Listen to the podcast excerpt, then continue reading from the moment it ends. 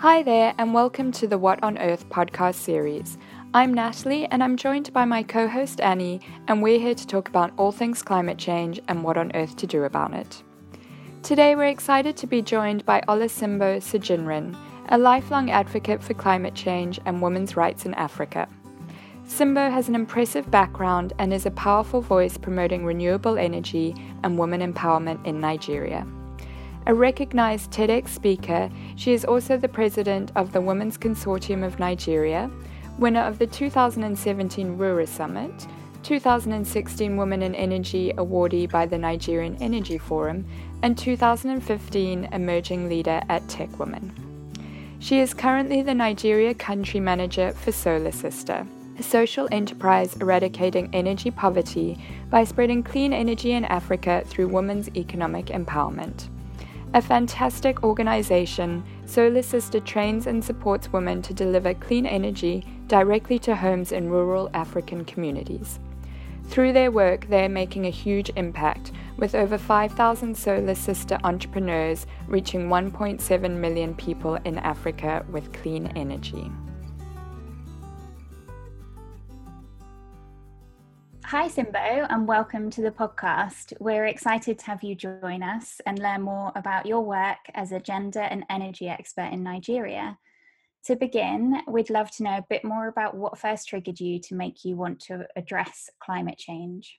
Okay, thank you for having me. Um, for me, it's um, I think it's from my background, my upbringing. So um, I grew up seeing um, a lot of energy poverty, which is, I mean, the lack lack of modern energy services.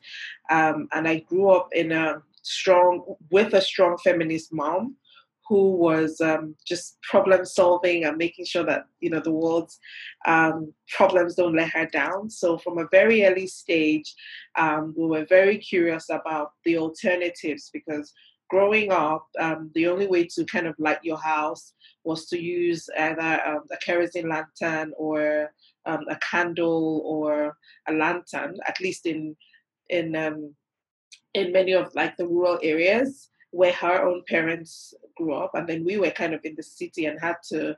Um, we had connection to the grid, but the grid was very irregular. And so we had to um, use these alternatives in the period where we didn't have grid. And so I remember really early in my childhood, my mom was one of the few parents that, you know, decided against using lanterns and candles and because she had seen firsthand a house burned to the ground from a candle from a lit candle overnight and she said this wasn't going to happen to my family so we were then the only alternative was to use a generator, a petrol generator, which was really expensive. Um, but that was what we used, and we had to ensure that we always had like a clean, like a um, running, like electricity um, growing up. And then as soon as the world started learning about clean energy, um, as I grew up, as I went into school, um, and all my previous employments before this, um, I've had this curiosity with climate change and the environment. Um, my first degree was in the environmental sciences as well, so I've always had that curiosity. It sounds like your line of work is the perfect fusion of your passions and and knowledge from your upbringing, and um, and I have to say, your mum sounds really inspiring as well. Mm-hmm. so you've been working in the energy sector for a while now. And it would be really interesting to hear about some of the things that really frustrate you and equally some of the things that really inspire you. Um, so, for me, it's um, like the it's the size of the problem. So if we take on um, energy poverty as as the big challenge, and we're saying over 600 million people on the African continent do not have access to the to the um, national grid. What it means is that these people have to make do with what, whatever alternative to to light their homes and to cook their food. Um, and for me, that is really frustrating. If I scale like narrow it down to Nigeria, for instance, um, there was a year that it said to extend the grid through the entire country, it will take three times the national budget. And so it was a clear case of this is not going to happen anytime soon. Um, and in recognizing that, and I know that there are several efforts towards trying to extend the grid, towards trying to increase the grid capacity, but we must always remember that there's still a higher number of people who do not have this access. And with what we're hearing about the economics, will not have it in the near future. And so um, it frustrates me that governments are not um, taking that sector into consideration and wondering what will they do now? How will they like their homes? How will they cook their food? What quality of life will they have? And for me, that's where clean energy comes in. And I think that's that now fuses into what inspires me because I see this opportunity to have um, an alternative in the interim that can actually solve the problem and can um, um, mitigate against a lot of the climate change effects that we're having by using um, negative and dirty fuels. So um, I think for me, the frustration is just that the, there's not enough focus um, on this very real problem, um, this problem that as countries have said they are unable to solve, um, and looking at what to do with that population and how do we ensure that even in this period where they cannot get access to the grid, that they are using safe and reliable and affordable um, clean energy. Wow, 600 million people not having access to the national grid is such an astonishing amount and it just demonstrates the the desperate need for services like Solar Sister and and everything that you're offering to make clean and renewable energy accessible to to so many people. For sure. That brings us nicely on to the main question of the episode, which is what on earth is clean energy and how does it work? Yeah, so clean energy is um, an access to modern um, energy services. Um, you know, a lot of people would use it interchangeably with renewable energy. So essentially, when um, you know the energy source is one which is sustainable, which one that, that doesn't create any environmental debt in the sense that it's not degrading the environment or it's not um, harmful. So for me, clean energy um, is provides the opportunity to have a clean energy source, to have an energy source that is not um, harmful um, to the people, to the communities, and to the environment.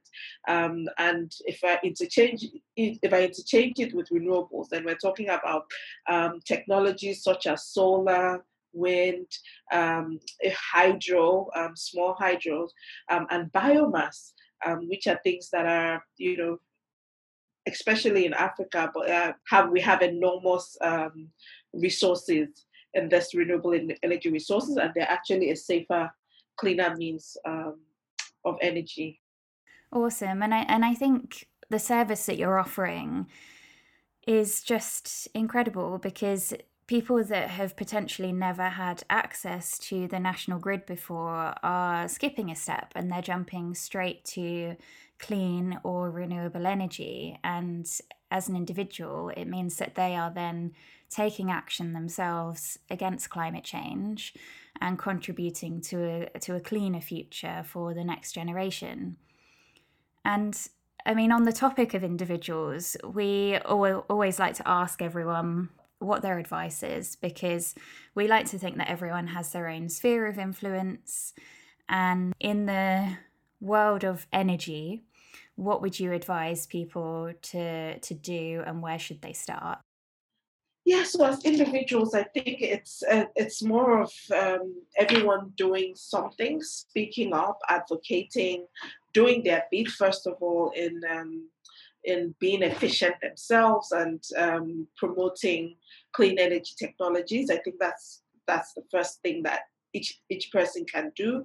Ensure that they're energy efficient, they're conscious of the environment, they're conscious of how we treat our environment, because right now we are, you know, the climate change issues we're dealing with are from pollutions of our parents and our forefathers. And so um, our footprint that we are leaving is for the next generation. And so everyone being super conscious of this um, and ensuring that they're doing action, they're taking action in ensuring that they're being efficient, they're being clean. Um, um, I think those are things that everybody can do. I also think that we can support organizations that are working in this direction as well, um, that are, you know, that can maybe do more than you can ordinarily do. So, as a collective, as a group, um, as another organization, um, supporting um, those kind of initiative and causes can also further um, help us achieve our goals. Awesome. And where do you think the industry is actually headed towards? I think we're, I, I mean, I think it's one of the, um, and by the industry now, I mean like the renewable energy industry.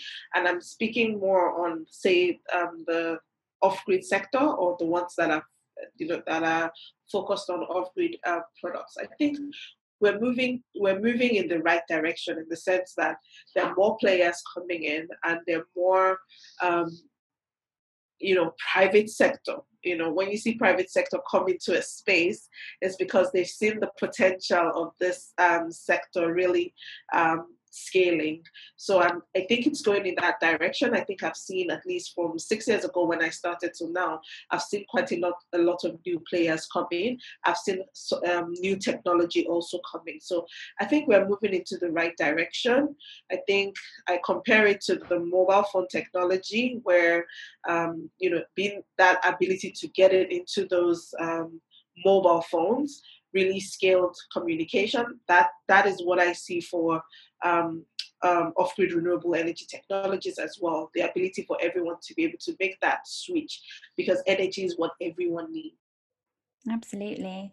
And do you think it's possible for Nigeria to be solely powered by clean energy?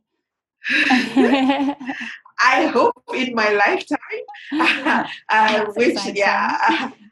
Um, I mean, so in terms of, if I use Nigeria for an example, we have a, um, a, a goal. It's called the um, 30 30 30. So 30% of 30 gigawatts by year 2030 should be renewable. So oh, that is the Nigerian power sector goal.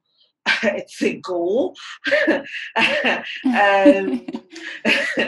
it's um, as we are now. I think in terms of installed capacity, we're twelve thousand. The goal is thirty thousand megawatts. Um, we're at twelve thousand. Um, and the percentage of renewables in that um, is nowhere near 30%. So I think it's it's it's one that we, we are struggling, but it's also one that we are seeing new players and seeing new actors. So um, it's for me, it's a fingers crossed. I don't want to be pessimistic and say no. I want to say that we are very slow. We're not there yet. Um, but yeah, I think we have a plan. I think we have um, the the theory written down. Um, and as I said, even by 30 gigawatts, it's not like we're going to extend the grid to everyone, but at least it would be um, a, a significant improvement to what we have now. Awesome. I love it. and it's good to it's good to have a goal as something to work towards and for people to hold others accountable for. For sure. You spoke about the sort of need for the importance of having local solutions to these problems. And Solar Sisters is very much a locally focused organization in terms of the whole entrepreneurship model. So I was wondering if you could explain a bit more the business model behind Solar Sisters and the value of having such a model. Um, so our model is essentially going into off-grid communities or underserved communities um, and recruits train and support women entrepreneurs to distribute a range of clean energy products. Um, and um, just like our name, Solar Sisters, kind of two part. Those are kind of like our two focuses. So the solar bit is representative of our clean energy focus, um, and the sister bit is representative of our women's our women's focus. So we're focused on women's economic empowerment because we believe that that is um, that would have a macro effect on the entire community. We've seen that when a woman has resources, she uses those resources for the entire um, household. And we've seen um, also in terms of adoption, um, when we look at how energy is managed traditionally in the home, you find that the woman um, is responsible for the things around energy. So, how food is cooked, how the house is lit, and having women as the agents of selling these products or even using these products, um, I think it's um, um, it just makes sense that women are the ones um, set, selling the solutions. And I think those are the two um, kind of major um, focuses that we have when we go into communities to make sure that we are we are advocating for the clean energy adoption um, and using clean energy products. And then we're also focused on the entrepreneurship bit, which is the women's economic empowerment. In terms of impact, so for the clean energy, we would say that the impacts are around the health. We found that there's a lot of um, at least I know for Nigeria, the third highest killer um, of Nigerians is diseases related to indoor air pollution. And this is very related to how we cook. Um, a lot of um, a lot of our parents are in smoky kitchens um, three times a day, cooking the meals for the family and inhaling what is like two packs of cigarettes a day. Like, and I'm sure if you go into a rural community and you ask a Nigerian woman, like, do you smoke a cigarette? She's like, no, I would never touch a cigarette. you know, but she is like inhaling that amount, like immense amount of smoke. So I mean, there's that direct health benefits. As you can see, I'm wearing glasses. A lot of people are wearing glasses because of just that strain in the eye. Um, I don't know if you've ever tried to read out of a candle light or like an incandescent light. It's really difficult and there's a, it has the adverse effect it has on the eye. So there's a lot of health related benefits to using clean energy. Yeah, those are incredible. It's so far reaching. It's not just about saving the environment, it's like powering a whole community. Yeah. And I know that you're in other parts, other countries of Africa. Um, do you think this model is being replicated more and more? Yeah, I mean, so we've we've done it in Uganda, Tanzania, and Nigeria, um, and we are looking to scale into other African countries. Um, I think that's that's like our future goal, our medium term goal, even within the next five years. We have um, a goal to expand into two two more countries in Africa. And, and it's the same thing because, as you said, the problem is um, the challenge is in multiple countries. So it's not peculiar to Nigeria. Um, it's one that we see almost across the entire continent. So as as much as we can, um, as many interventions as we can, I think um, eh, would be beneficial to the to the continent. So. Yeah. And thinking of goals that you have, um, what other plans are on the horizon for you and for Solar Sisters? Yeah, so for me, it's to continue to grow and expand our network within Nigeria. Um, we've grown to having over 2,000 entrepreneurs in wow. Nigeria, and we hope to get to 5,000 within the next by 2023. Impressive. So it's a, it's a big goal. Um, and I think it, it, it, just having an entrepreneur just has this multiplier effect because the woman becomes the energy access point. And as many of those points as we can have in different um, in different communities, I think that we're closer to solving our challenge. So I think that's that's the goal, um, and also across this. This is my I just told you my Nigerian goal, but we also have bigger goals as an organization. For I think we have ten thousand women um, by 20, 2023 for Solar Sister as a whole. So yeah, girl power. yes, it's, um, so we are envisioning uh, a brighter world powered by women entrepreneurs. So, yeah. That's a great slogan. I love that. Um, so, working for a social enterprise must come with a lot of challenges as well as being a very rewarding job. So, I wondered if you could share some of those hurdles that you've had to face with us and how you've overcome these. Okay, so um, for me, I mean, as a social enterprise, um, I think just even just having that structure, a social enterprise, comes with its own challenges. One of the biggest ones I have is this mentality locally. So um, people are used to charities and people are used to businesses, uh, but they're not used to this, like a combination of both. And so um, even trying to explain what you're like explain the model or to get people to understand that model is challenging um, because it's either is this you know non they understand non-profit to be charity and they're like why are you doing a business? Like you know and if you're doing a business you need to consider all the things around doing a business, ensuring that expenses and income match, and all these other things that have to do with business. So I think it's just about juggling all three. Um, we are a non-profit, but we need to be sustainable, and we need to um, grow uh, kind of like a distribution business to support um, this enterprise. So I think it's just um, having to deal with all the all the things and then having a mentality of um, are you a business or are you a, an NGO? Like, what are you? Pick a. Um, I think that's a really big challenge. One of the one of the ones that we had to take out. So when we started, we used to use the word empower. So we wanted to empower women. We don't use that word anymore because um, the word empower is also a word that a lot of our politicians have used, um, and they use this when they, you know, in a political sense. So they're giving out a bunch of um, products or things to people in the community. Is very one-off. It's very you know it, it takes away from the word empower. It's more like you know giving the person. And what we meant by empower is actually building someone's agency and capacity to do something for themselves so just recognizing that is one of the things i would say okay no let's say exactly what we're doing we're recruiting training support um, rather than saying we're empowering women so we've been able to make some of those changes to really clarify our model and clarify the things that we're doing um, in expanding our network.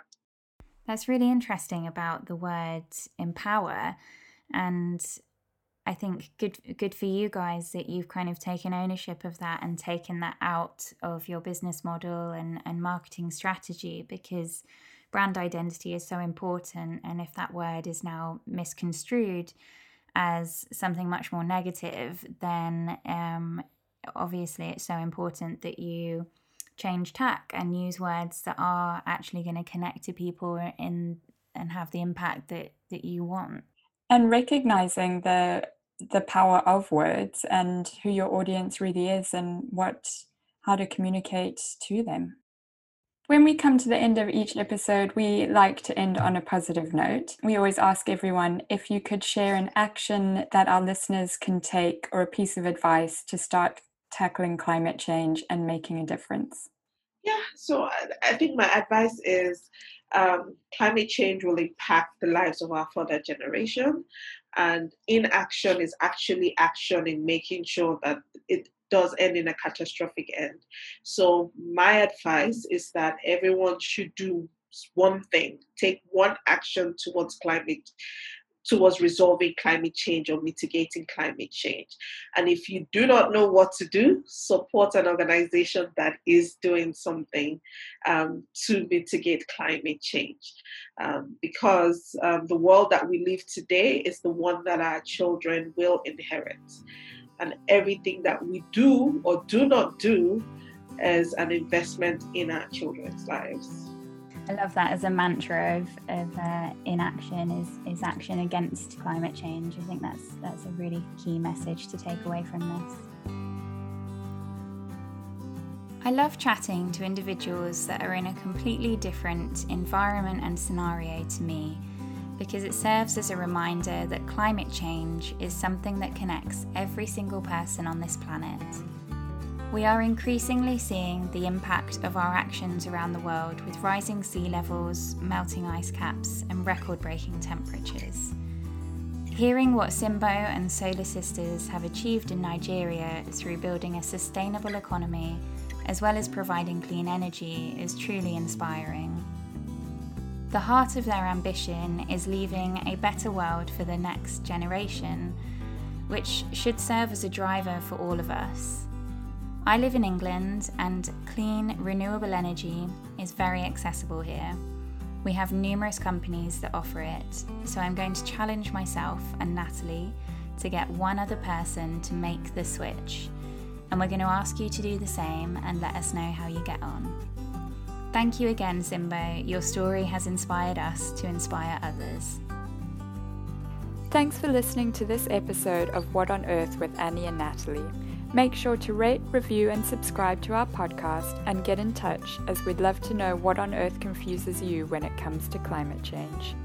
Coming up on next week's show, We're joined by Natalie Fee, award winning environmentalist and founder of City to Sea.